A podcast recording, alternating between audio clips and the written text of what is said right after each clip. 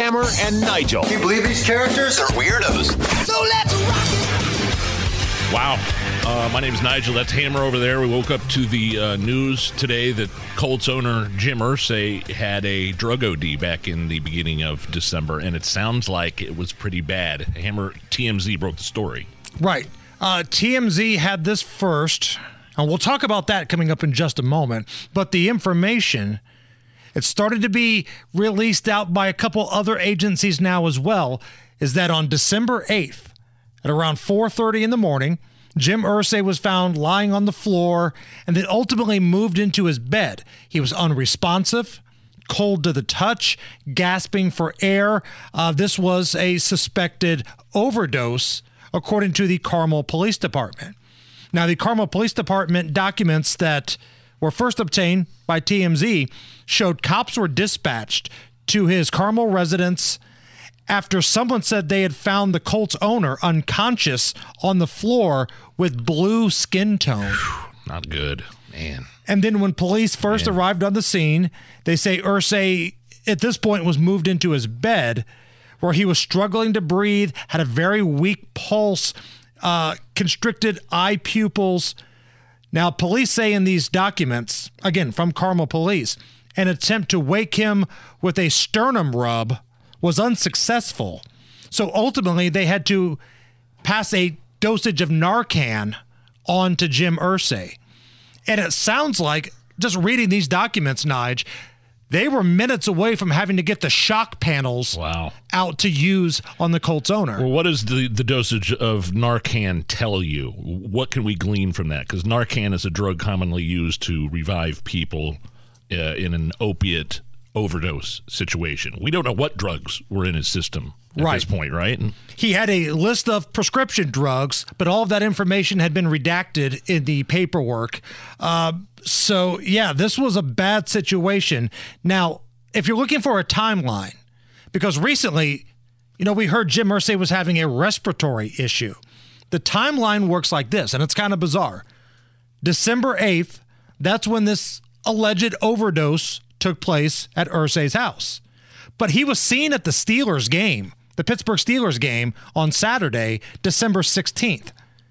And it wasn't until recently that we were told that he's battling a respiratory illness. So maybe these are two separate things. Right, yeah. There is some nasty stuff going around, but I just want to make sure everybody's kind of on the timeline here. And there were no criminal charges filed here. no. So, no, I, I'm assuming there were no illicit narcotics. He has had trouble in that arena before. Right. So, I, I have, you know, lots of questions. Was this a relapse situation? Was this an accident? Um, was he mixing meds that were dangerous that he didn't know what were dangerous when you mixed them? I have no idea. there's a lot of questions, and it's totally fair and it's totally okay to wonder about this. Now, the Colts have released a statement in regards to Jim Irsay's health. Quote, he is still recovering from his respiratory illness. We will have no further comment on his personal health, and we continue to ask that Jim and his family's privacy be respected. Now, you mentioned earlier, Nige, this isn't the first rodeo with Jim Irsay dealing with things like this. Oh, he's had a long battle with addiction for sure. Yeah. He even talked about it in an interview that he did with Andrea Kremer on HBO's Real Sports. How many times did you go into rehab? Oh God, at least 15 times. Have you actually ever overdosed? Oh yeah, one time I, I was trying to detox myself, um, and I and I mixed, uh, you know, multiple drugs that, that that I didn't know anything about, and so all of a sudden I start slurring my words, and then um, cold blue, I stopped breathing, and they revived me, and the doctor goes, um, Jim, you're one lucky man because I had signed virtually the death certificate. wow. That sounds pretty identical Yeah, what to happened? what we're hearing about happened on December 8th. Now, in that same episode of Real Sports, this interview that he did with Andrea Kremer, Jim Irsay, I don't want to say throws the Carmel Police Department under the bus, but he claims that that time that he got arrested and we all saw the mugshot, right? And the video of him kind of struggling to get out of the car. The reason that happened was because he's a white billionaire. Numerous bottles of pills were found in Irsay's car. and he ultimately pleaded guilty to driving under the influence. Was that the low point for you?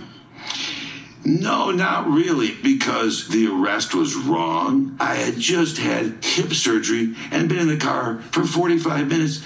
And what? They asked me to walk the line? Are you kidding me? I can barely walk at all. And So you're saying you couldn't walk because you'd had the hip surgery, not because you were on any kind of yes. painkillers? I mean, I'm not saying that. It's a fact. So why did you plead to the misdemeanor?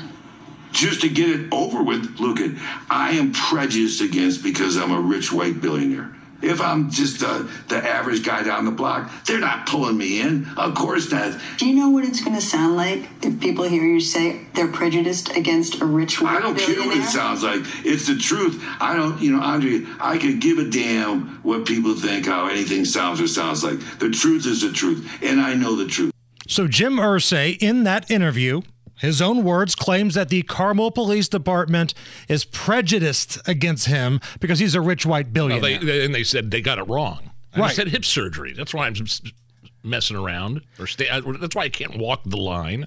So we've got our news director in studio here, John Herrick. And the reason I played that last clip is because it sounds to me that if I'm somebody with the Carmel Police Department and I've got Jim Irsay up here throwing me under the bus, the last thing I want to do is try to protect the guy that just called me out on national television here. So I see this question a lot on social media, John.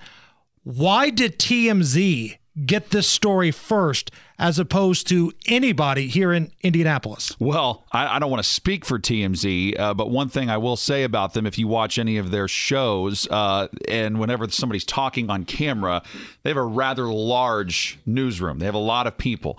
We have a pretty good newsroom here, but we don't have the resources TMZ has. Now, TMZ has also been known to put some stuff out there in the past that's either half true, not all the way true, or reporting something that uh, they might have obtained in a very, you know, underhanded way.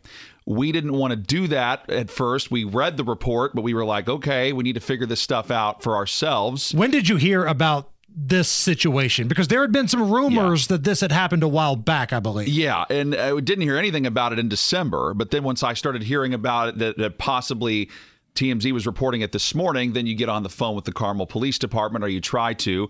And I know we've reached out to them. I'm sure other outlets have had had to too, but I'm sure you know they didn't respond to us, and I can imagine they don't want anything to do with that. Okay, so somebody had to reach out to TMZ. Yeah, yeah. You, the WIBC newsroom, did reach out to the Carmel Police Department. Yes, yeah, and uh, we didn't f- hear it back from them, but we were able to go and find the same documents that they found. Now, How do you do that? Yeah, well, it's it takes a little finagling. You, you got to go onto different websites. You got to see which.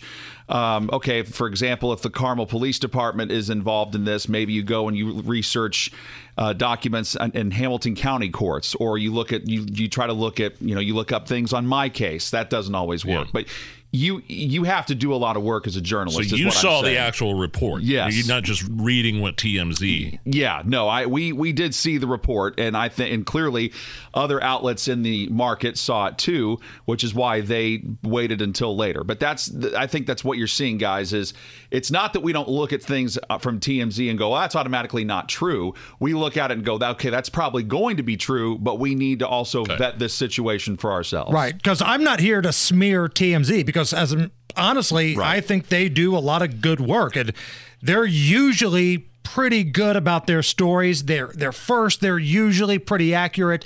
I was just wondering why somebody because somebody had to have leaked this story out from mm-hmm. inside at the Carmel Police Department. Why would they reach to TMZ when they could have went here in Indianapolis? Yeah, uh, and and maybe that's because they might have thought somebody could smear his name. I I, I don't know, but th- that's the other thing too. Well, we don't know that it got leaked. I mean, if Yeah. you if you found it, if Yeah. you were able to find the Yeah. documents, then just maybe, and they were already out there. Yeah. maybe TMZ came across. And, and that's the tough part when you do stories like this. You've got to be able to separate fact from opinion, um, because th- there's a lot going into this. And and yeah, the Colts. That's the other thing too. You, you do try to reach out to the Colts, and the Colts just stuck to their line about his recent his recent illness, which that's another thing, like you said, Hammer, that complicates this because those appear to be two separate incidents. Right. And the shame of all of this is that Jim Irsay has a lot going on, and a lot of it's not um, positive at the moment. So you you have to try to separate church from state when you're reporting on a delicate story like this. Thank you so much for coming in here No to problem. break that down for us. Yep. That's our news director, John Herrick, here at 93 WIBC.